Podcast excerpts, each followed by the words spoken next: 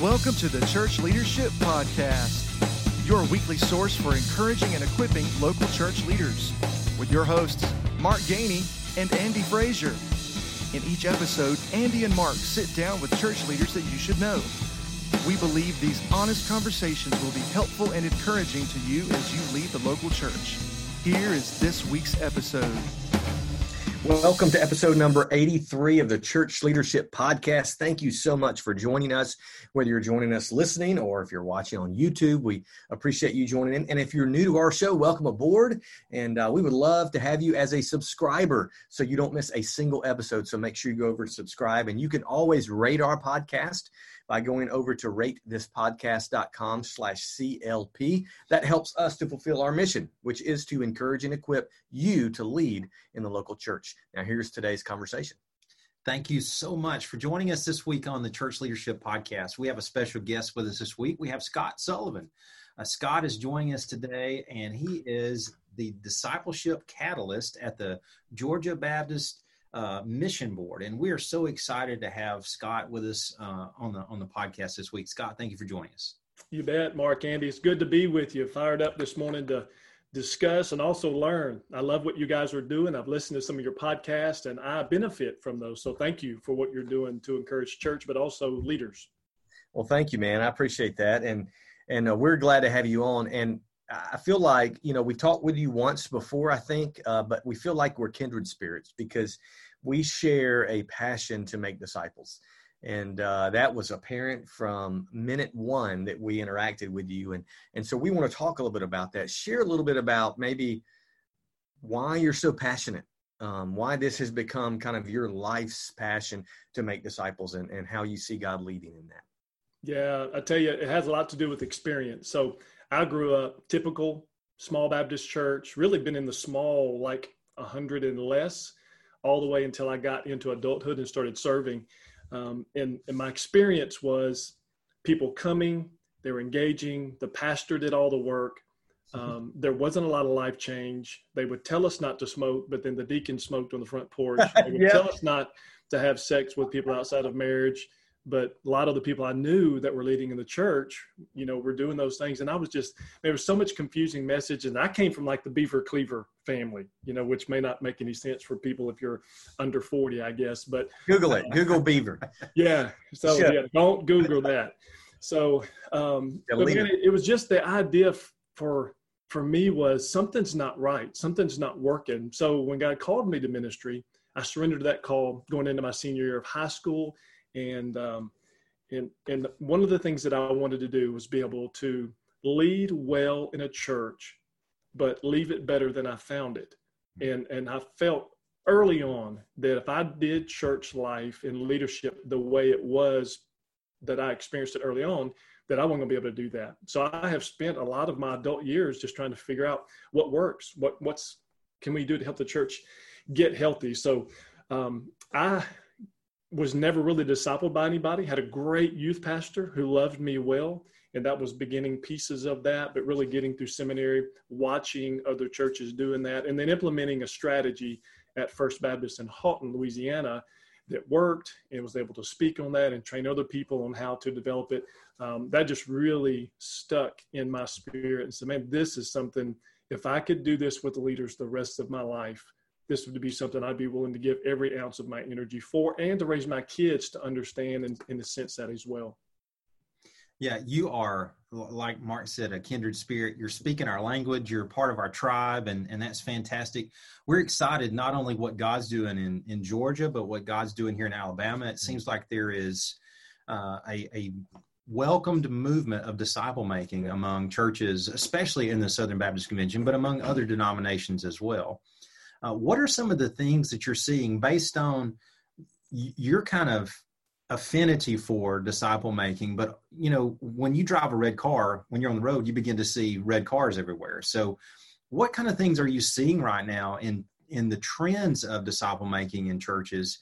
But especially right now, since we are in a season of difficult ministry, we're trying to look back and evaluate, and a lot of churches are in a position to really uh, hone down what they need to do, maybe get rid of some things, maybe implement some new things. What are you seeing right now in how disciple making is helping churches, especially in in your context, uh, uh, to to deal with what we're dealing with in, in, in COVID ministry. Yeah, no doubt, and there are several trends that I would say. Uh, one of those I would say that the the church who's put all of their eggs in the basket of large group corporate worship is our mm-hmm. number one thing.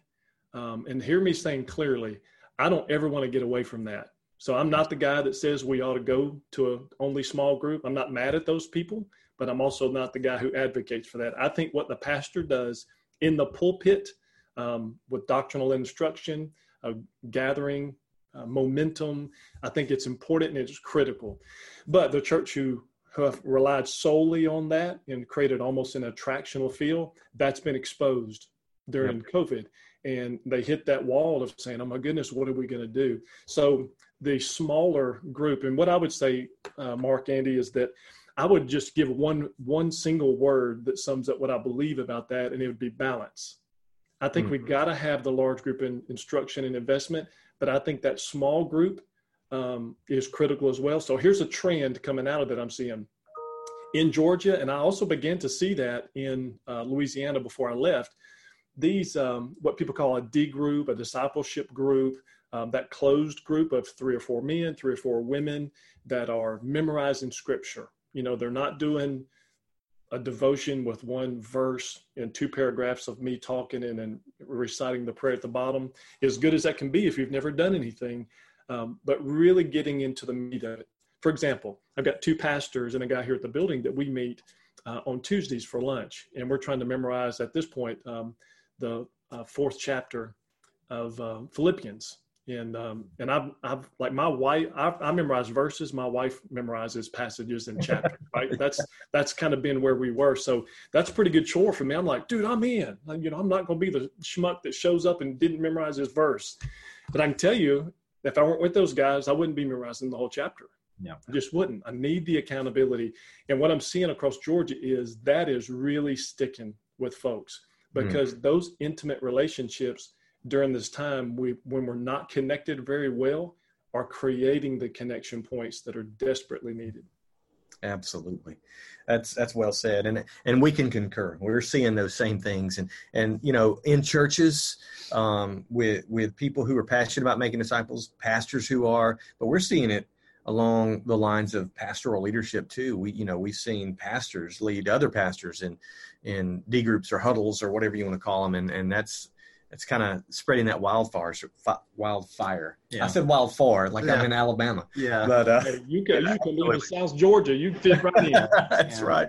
Well, let me ask this because you have been you you were a pastor previously. You've been in your current role for a year now. You just celebrated a year. Congratulations. But you were a pastor before that, so you've seen as a pastor and now as a as a leader in a state level position, you've seen some successful approaches, and we just talked about some of that. But you've seen some unsuccessful approaches too. We talked a little bit about that, but maybe maybe share with us uh, on, on, a deeper level um, some of the things you've seen um, churches and pastors and leaders do well, and then maybe some of the things we're chasing that that we probably need to to redirect. Yeah, so a couple of the things that that I'm seeing in churches that are doing this whole thing well um, they're strategic, so there's an intentional purpose behind what they're doing. That is growing, and that is such a welcome sight. So it's not just that they're showing up. Um, I, I, give you like an offshoot example of that. This online service that everybody has. If you weren't there, you are now, or you're going to shrivel up and die. Yeah, live in this world any longer, not having an online presence. But um, being intentional about that there are, a growing number of churches who are raising up people because not everybody can go hire an online campus minister to manage that monster. So they're raising up their people who love being online and doing it anyway to engage and not just say, hey, man, leave a comment. We want to give you a free coffee mug if you leave a comment, right? But they're they're trying to figure out how to get them from a comment section in that online presence to um, maybe a private meeting with the pastor on a Sunday afternoon at four o'clock or with a group in a small group. And man, that is, that's incredible. So those intentional pieces like that really are working. Um, other parts that I would say to you are things that are measurable. um, and and I would even say memorable. So like let's say at your church you have I know that you guys have a disciple making strategy because I've I've followed you and I've I've heard you talk about that. Well, if our if we if we put that out there and our people don't know what it is and they can't remember that. It's not memorable. It's not going to do them any good. So um, that is something that i'm seeing in churches around here that they're trying to get it to where their people it just it can roll off their tongue and they can speak it rather than just really complicated thing that you've got to have a phd to understand. Um, right. and then um, another piece that i'm i'm really proud to see is accountability. Mm. there there's churches that are growing that are adding pieces of accountability of uh, even in teaching lessons where um, in these small groups even if they're virtual they're teaching a lesson and they say hey guys um, give me one thing that stood out to you that maybe you could work on this week. And then billy says you know what? I really ought to be nicer to my wife right? When he comes back next week and then he say hey billy man you mentioned last week about being nicer to sue, sue ann. So hey how's that going man? Well, just the accountability of that is really, really strong. Um, now, another part that I'm seeing would be um, I'd call it reproducible. That a lot of people are have had what they called a strategy, but it wasn't reproducible. So their strategy, I mean, let me be careful because I don't want to slam any piece of what we're doing. Um, so let me just because I think people, most people know that I that I love small group and I love Sunday school. So let me use that as an example. Let's say people put their eggs in the basket of our disciple making strategy is Sunday school, okay, and coming out of that, um, they they weren't starting any groups. Let's say Mark comes into a class at 30 years old and he's in there with his wife for 30 years. Well, they're now 60, 65 years old, and they're still in the young couples class with the same name, with the same teachers, and the same people in the group because they didn't, didn't reproduce. They didn't launch anybody anywhere. And, um, and that's not reproducible. So that might make you feel better. It might even help you in your marriage and your kids because you have some tight knit group. And I think that's important. But it, we're not going to reach the world that way.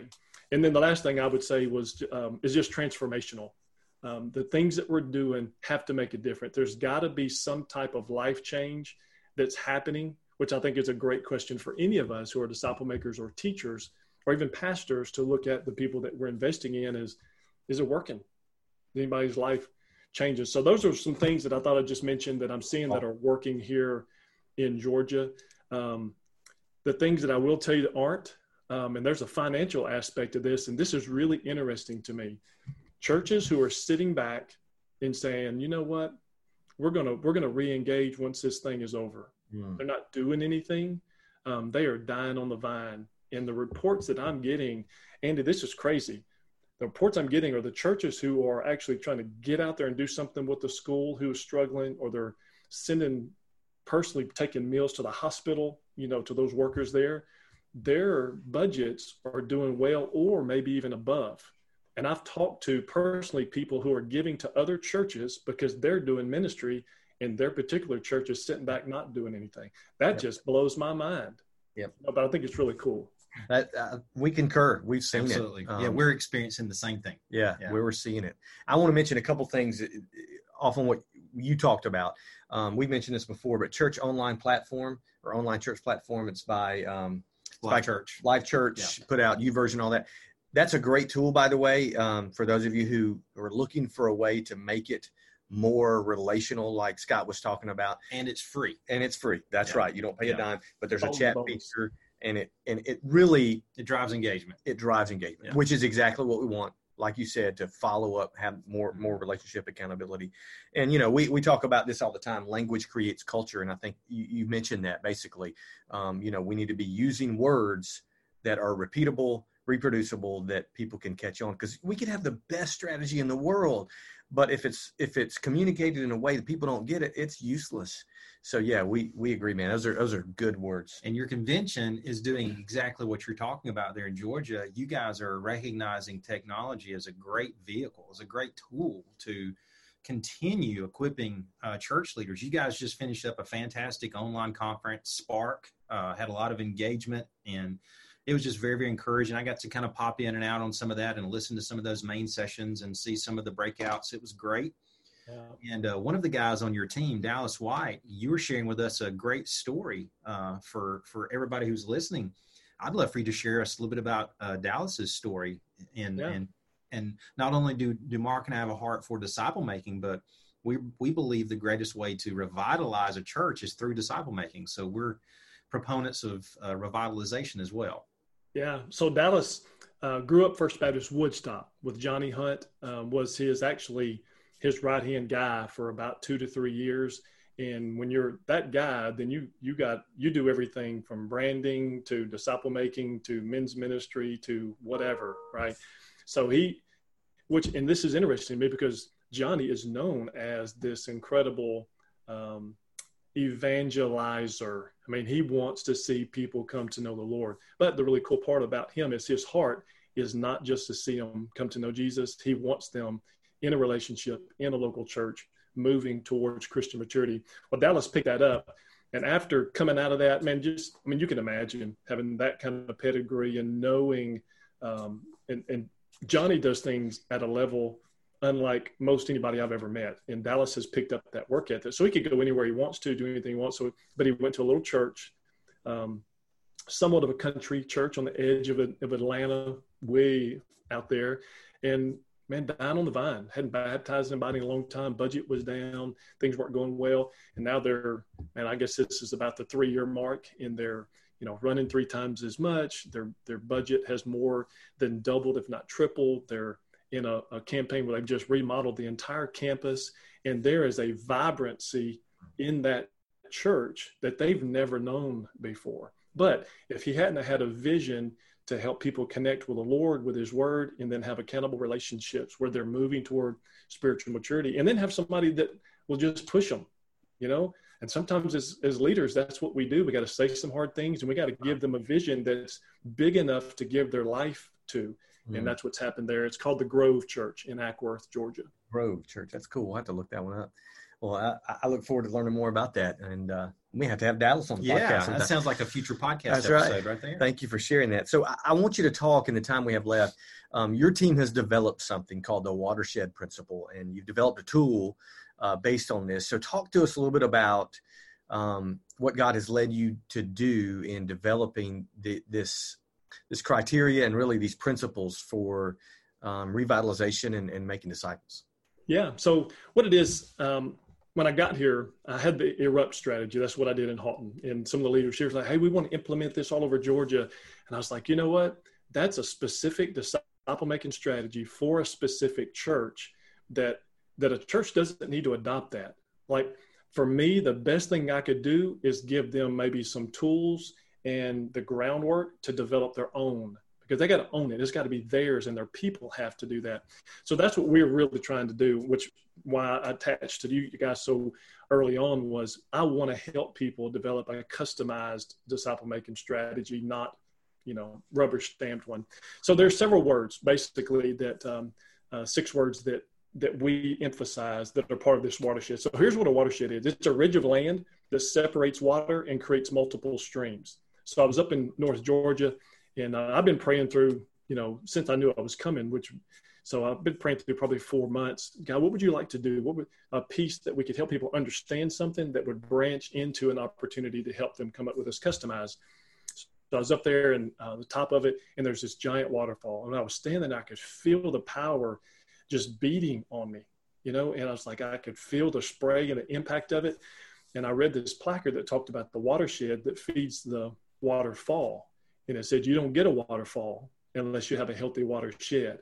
Mm. And I was just like, oh my goodness. So my, my family's just, I mean, I'm wearing them out, right? They're ready to go. I'm sitting there front. I'm jotting down notes. I was like, you don't understand what's happening. Just hang on. I'll get a, a taxi. That's like know? a watershed moment. yeah, it was. It was. Yeah. It absolutely was. So, man, I just started writing stuff down. So that's how it developed. So basically, that, I'll give you the elevator pitch six words. One is balance. It's it's going from show to grow, and because um, the point of discipleship is not just connection; it's Christian maturity. It's Christ likeness, and and the connection is important. But we've failed so many times to stop. So we want to get our people instead of just that large group assembly where you're there for show and you and you do all you can there. But there's a, an emphasis on grow, and you're using this uh, this balanced approach where you're emphasizing the large group, the small group. What I would even say the smaller group, the um, the Peter, James, and John, um, to to really galvanize those relationships and moving forward. The second word would be reach, and that's moving from spectating to uh, reaching, and that's the the idea that most of our people aren't engaged in reaching anybody. Most people have never led anyone to the Lord, and nothing creates excitement or um, creates momentum better than when our people start leading people to Jesus and they're reaching their community. When that happens, I mean, you you can't stop the wave of coolness right. that begins to happen in, in our churches. Uh, the third thing would be teach, and that's moving from just um, trying to instill information to a focus on transformation, mm-hmm. where we're teaching and the goal of that is life change. So, in the watershed principle, um, what you have are these streams that come down that create the waterfall. The waterfall moment is life change because mm-hmm. people, when they see life change and they see a difference in people, they want to know what happened because I know what that did. That guy did in high school. I, I mean, I used to party with him, and but he ain't the same way. What's going on, right? That's that that visible, powerful display that people come for, and um, and the teaching part is you want to teach people in a way that they're tracking with the Lord and moving towards spiritual maturity. The fourth piece is serve. And this is um, this can be a difficult part because people don't want to serve. They want to come and sit sour and soak. So it and one of the things that's really important to me is I think that every church, I'm going to be let me not be so broad. I think most churches, without um, telling what telling you what I really think, uh, should have an introduction, a, a new member class, a some way for me to t- tell you who we are, what we believe, what we expect, because when once they come to be a member of your church, they can vote, they can cause problems, they can teach. And I'm telling you, when I left Haughton, we'd implemented that, I guess probably eight years ago. And we baptized seven of the last 12 years at our church, people who came through the connection class who thought they were a believer. But when we when I went through like the first session, the whole back half, I do nothing but just walk through the simply the Roman road mm-hmm. and just walk through what it means to be a believer. Gave them an opportunity to be saved. We baptized seven out of twelve months of people who would be voting and teaching and leading in our church who wouldn't be a believer. So anyway, long story there, but serving is important. And in that piece, I guess this is where I brought it up. I think we've got to help our people understand what their spiritual gift is. Mm-hmm. Like if they don't know what their spiritual gift is, that means they're probably not serving in your church using that spiritual gift. And if they're if they're using that spiritual gift, they're going to be um, there's going to be joy flowing, but they're going to make people around them joyful. And if they're not, they're probably going to be frustrated, and also the people we have to clean up behind. Um, the next word would be multiply, and uh, this is just really important. It's the idea of keeping to sending because in the churches I grew up, we want yeah. to raise up our people and we want to keep them. We want them to teach. We don't want them to go anywhere. And if you do, I'm angry and probably going to cut you off. I'm going to have a little passive aggressive. I'm not going to answer your phone call when you call next time. Instead of raising those folks up with the idea of sending them maybe across town, maybe across the ocean, I don't know, but sending them out and seeing ourselves as a missionary sending organization rather than just trying to keep them close. The last piece is lead, and it's doing to equipping. And mm. this is um, a struggle that I see in a lot of pastors because we like to, like I'm a lieutenant. I like to get things done. I don't, I, I can't stand passivity. When I see male passivity, like you'll see me visibly just just begin to have a hard time. I just can't stand it. Well, most pastors um, tend to want to get things done, so they're doing things for rather than doing things with. And that has created a bunch of infantile believers in our churches who depend on the pastor. When the pastor leaves, oh, well, we're not going to do anything until we get a new pastor. How ridiculous is that? Like, show me one place in the scripture where the church should fail to accomplish her mission because that um, person, that leader in that church, isn't present, right? I mean, they, they, they raised up leaders. Paul would leave and go do something else, and they continued to do ministry at a really big level.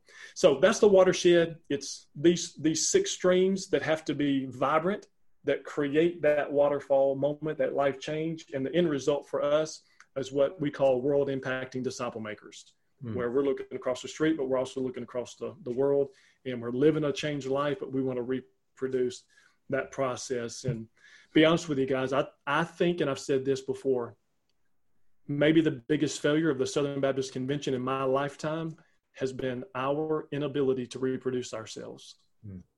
And if we don't figure out a way to get our churches healthy and help them understand you've got to multiply and reproduce the gospel seed that was given to you, not only are we not going to be able to exist as a denomination, but we're lost the world. There is no hope. That's right. Yeah, because it's beyond our denomination. That's the biggest. That's the biggest failure of the church. Period. Is is yeah. failure to reproduce. So now you're coming out with a with a kind of a resource based on this, right? Tell us about that because by the time this airs, that resource will probably be out. Yeah, so it's it's called the Watershed Principle, and it's a book, but I, I purposely didn't write it in a paragraph written form. So what you'll see is topic, main points, um, key considerations with bullet points, and then key questions to ask for uh, introspection of my ministry and my church in my context. So it's a it's it's a they call it a book, but you're not going to read it like a book that's paragraph and you know all of that right. kind of stuff. Purpose. So where where can people get their hands on that when it does release? Um, it's free, so we're, we're not going to. It's not for sale. It's just going to be for digital download. It'll be at gabaptist.org. Uh, they can get it. It'll be on our. Um, actually, if you go to gabaptist forward slash discipleship, that's going to be um, where it will live. But you can get to it from there. Well, Scott, we appreciate you joining us today. Uh, normally, what we do is we ask the, the, specific question Is there something you would like to say to encourage people who are listening? But everything you've said the last 20 That's minutes right. has been a lot of encouragement. You've given us some practical helps at the end of our time today, a, a guided process and strategy to think through of how can our church kind of refine what we're doing better and be more intentional uh, you've talked about how we can be more accountable, and you've even encouraged us with some personal stories or stories of of, of your peers and coworkers. So I know everybody who's listened today has been helped and encouraged by by you coming on the podcast with us today. So we really appreciate the time.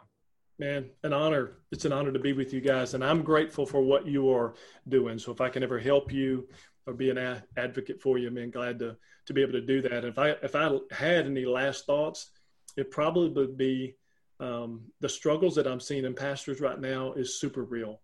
Um, I preached in a place in um, Gainesville about three weeks ago that um, pre-pandemic was running 350, 400. Uh, when I preached that morning, there were 18 people in the sanctuary, and that included the staff and the worship team. And um, their music minister had died of COVID. Their one of their leading deacons had died. All that within about an eight-day period leading into that. So there's man, there's just some people in churches that are really beat up. So I guess something that's just really been on my mind too for those that are just really hurting right now and just confused and don't know where to go. And man, I want to go sell insurance. I'm tired of this local church thing. Is it's never been more important to number one, be in your personal time with the Lord every single day. That that that stick to itness, that ability to stay with the call that God gave you. And listen, don't don't walk away from that until God releases you, unless He releases you to do that. So that that spend time with Jesus, prayer in the Word. But a second piece of that that I personally have found um, important is networking, like this D group deal.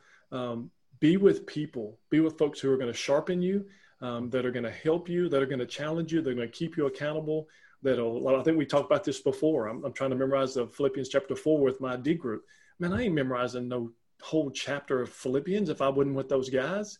Yeah. i need that um, encouragement. So that'd probably just be two things that i would encourage folks with as we close out. Man that's Amen. awesome. Thank you so much scott. We appreciate your time. You bet. Thank All you right, we'll, uh, we'll, uh, we'll see the rest of you next time. Thank you for joining us. Thank you so much for listening to this week's episode of the Church Leadership Podcast. Don't forget to share, subscribe, and even review our podcast on your favorite podcast listening app.